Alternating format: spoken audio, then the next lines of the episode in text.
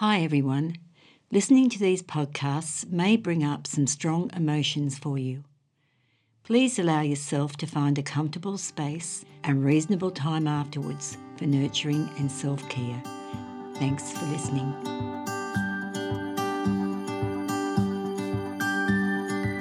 Hi everyone, in my podcast today, I'm following on from the previous episode titled, What Would It Be Like to Know You Could Truly Believe in Yourself?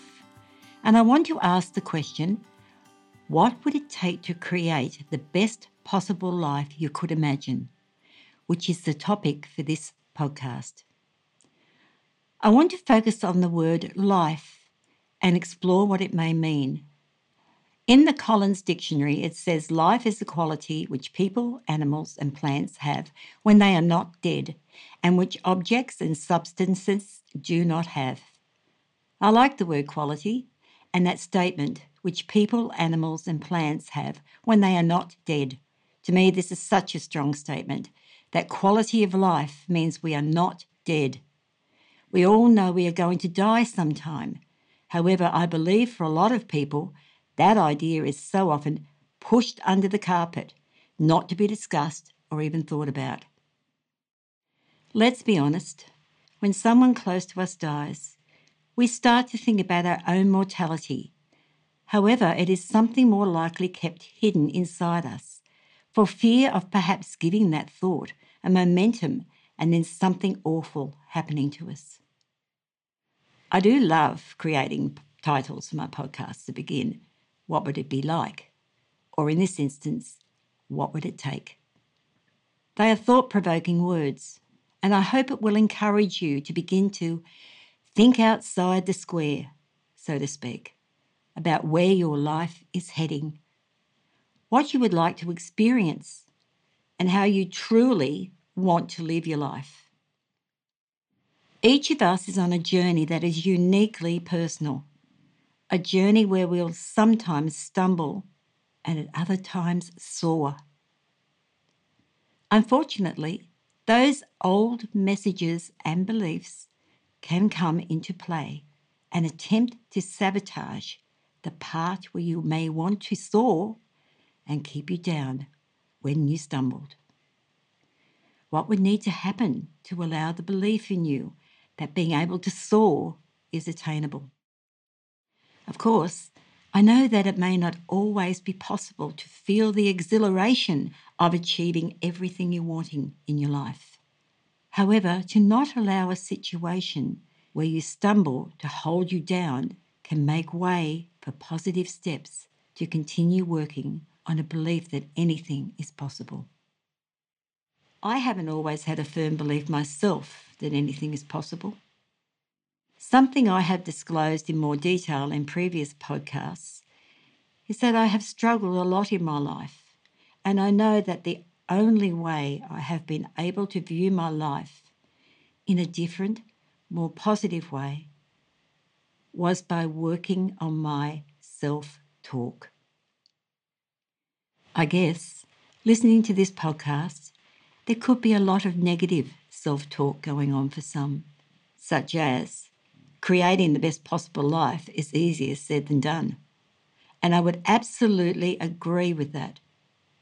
It can be a hard slog to even think about the amazing life you are wanting to create for yourself. I would suggest then to travel lightly at your own pace. Allow time to be on your side by letting go of old baggage and beginning to embrace a new you. But how, I hear you ask? I have had a number of clients come to me over the years, struggling with their current situation and unsure where their life is heading. I have found that over the course of a person's life, they may not even recognise that they have or are entitled to have needs. Imagine an iceberg. It is usually seen as only just floating on the top of the water. However, there's so much more to it below the surface. We can look at this the same way for human interactions. What you can see becomes the behaviours. In the middle is the feelings. And right down the bottom is the person's needs. To have needs may have been frowned upon in life. It may have been a message that you must attend to others' needs and to think of yourself as selfish. Unfortunately, if needs are not addressed, intense feelings can arise, followed by behaviours such as angry outbursts or withdrawing and holding all the feelings in without a resolve. There could certainly be a lot more behaviours manifesting around this, and I will leave that up to you, the listener, to think about. When clients talk about the stuck place in their life, once there has been a recognition of the grief and unresolved grief issues that have arisen in their lives, I ask them to complete an exercise in their own time titled, "What do I want and how can I get it?" I ask my clients to make headings, drawing a line down the middle of the page, and make two columns, one headed, "What do I want?" and the other, "How can I get it?" And then think outside the square. I ask my clients to go wild with their thoughts. It may not be exactly what they really want to do in their life. However, thinking outside the square and going wild with the thoughts allows for a narrowing down of what they actually want to achieve in their life. For example, let's look at thinking about wanting to skydive. What is the first step? Perhaps making sure there is money for lessons, then booking the lessons, then experiencing what it's like to begin to think about jumping out of a plane and what you would need to do to perhaps calm your nerves, and so on. This is all written in the "How can I get it" column. These thoughts about what you may want to do continue to be written down until you come to a point where you are actually able to write down in the "What do I want" column things that are a lifetime dream, and then "How can I get it" becomes easier to understand and work through. Following the desires of your heart, even when you don't even know where you are truly headed, may require you to tune into the integrity of your conscience and the wisdom of your soul to discover more of who you really are on your journey of a lifetime, recognizing with each step that your world is changing for the better. I understand this podcast may bring up a lot of feelings for some, and it may be beneficial to seek the assistance of a counsellor or psychologist to begin to talk through some of the thoughts about your life and where you are heading. It doesn't matter what age you are. Remember, this is your life. You are unique and special. Thanks so much for listening. As always, I do value your feedback, and you can email me at mail@janbaylescounselling.com.au. More thoughts always coming up, and I'm glad, Jan, that whenever you put that at the end, whenever you say at the end, about you might want to talk to a professional or a counsellor because things will come up. And what struck me listening to this is I think so often as we go through life, we literally just end up there without making too much of a conscious decision. And what struck me listening to you was that, do people think, I need to make changes in my life, I want to do something different, and I don't know how to go about it? And would people think to go and see someone like yourself to facilitate that? Because there are so many, let's forget the practical roadblocks of job, house, finances, family, all those kind of things that are very easy, tangible things compared to childhood blocks, negative messages, social things reinforcing in our heads that we're not good enough or we're not deserving of. How do you reach people to say, this is how we can help, this is what I do to help you? I'm not quite sure exactly what you mean. I think counselling is such a personal thing for people. And I think sometimes they could be avoiding it even, and they don't really want to come and talk about their pain, so, or anything that's occurring in them. However, they do become aware that what's happening in their body is not helpful for them anymore. So they'll come in and say, I just don't know what's happening to me, or I don't know what's going on. So something negative, it's almost like something negative has to happen to drive them. It's not like we go to the doctor and go, oh, let's just check if anything's wrong with me, but I feel fine.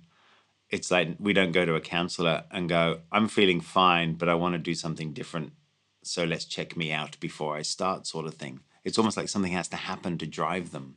Yeah, however, sometimes somebody can come in and say, not so much that they feel fine, that there's just something possibly not quite right. I don't know. I feel stuck. I don't know how to move forward.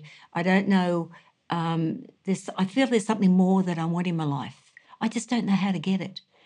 And I'm just checking in to sort of just talk about this. I think that's a feeling that a lot of people will have but not be able to identify. Mm. Like the wanting of something more. I thought there was more to life than this. I've ended up here. And do you see that as a later life thing? No, it can be, yeah. And change can be, sometimes it can be more difficult to make those changes or to even know how to navigate any change. And that the older you get, because becoming, as we've talked about in the body remembering, it becomes a patterning of ways of being. However, it could be a relationship situation where they their partner might be saying, if this doesn't stop, then I'm out of here. And so that person might start to think, well, perhaps it's time for me to look at what I'm doing. I just don't know what I'm doing wrong, sort of thing. And it does get to that point where some people realise they look back on their life and go, oh my goodness, I haven't achieved what I've set out to do. I want to make sure that I can do something different for this latter part of my life. So that can be a turning point.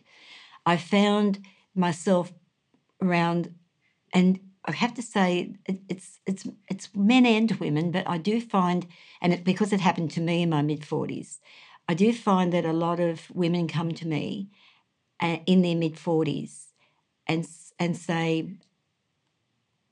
I don't know what's going on for me, and they're reflecting on the fact that they don't know where to go forward, because I guess they're about to turn 50. That sort of thing will happen, and I will just normalise that, because what's happened often is those women and men too, have got to that point where their families might have grown up, or they've experienced their patterning in their family life.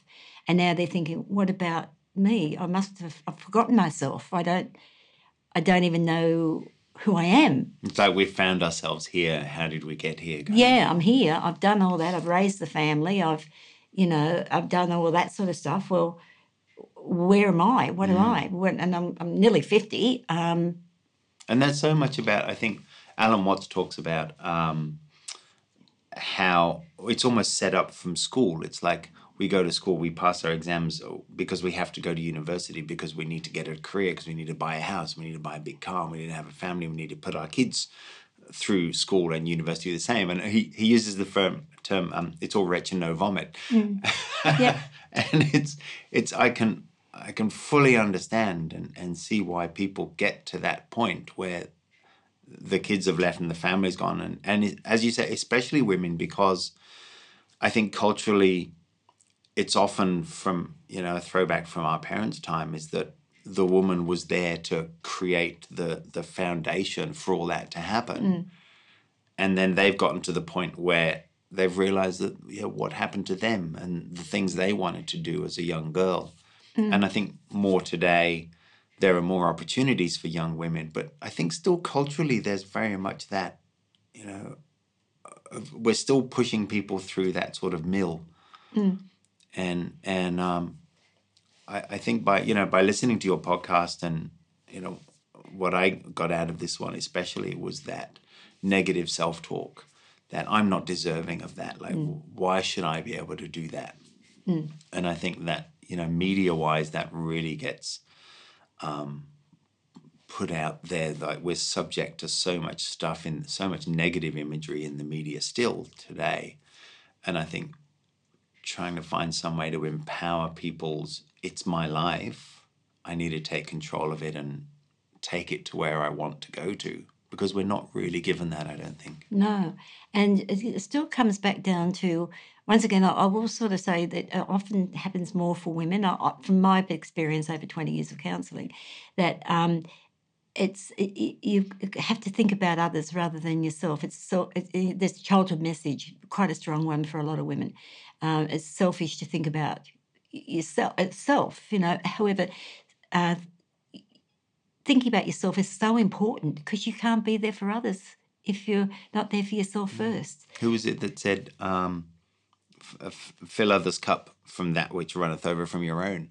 And that was something when I was, going through recovery, and that was something that I found so important. I'd never had a concept of filling my own cup anyway. I'd always been very codependent. And hey, if I didn't fill others' cups up first, then I was a bad person. And absolutely, yeah. Whatever scraps were left, that's fine. I didn't even think about the scraps for me, but it's debilitating. It's lovely that you can reflect on that from the male perspective, because often men won't admit to that, or don't talk about it, or it's just not something in their vocabulary. But often it can be for a woman, from what I've found. Yeah, very much so. And I think that's that mother thing. Like, I see it with my wife. It's like, I feel it's my place to make sure her cup is full, because she's filling up everybody else's cups around her. Yeah. And right now, my cup's always full, and I'm grateful for that, and happy to give that. But yeah, it was lovely to hear that about making your own way and not listening to that self-talk. And, in that podcast particularly, that it is just, it's about life. It's about life, how you want to live it. It's your life. It's special and unique to you. And you are special and unique. And it's about thinking, yes, you may have been nurturing and caring for quite a long period of time, and often that nurturing and caring hasn't flowed over into you personally. So it's about what can you give yourself, so that you know that you have your life, and how do you want to live your life? What do you want it to look like? How do you want it to be? And that's a great example to set, if you have children. I think it's a wonderful example to set to your children. And I used the phrase selfful for myself rather than selfish, because it sounded more positive. Yeah, absolutely.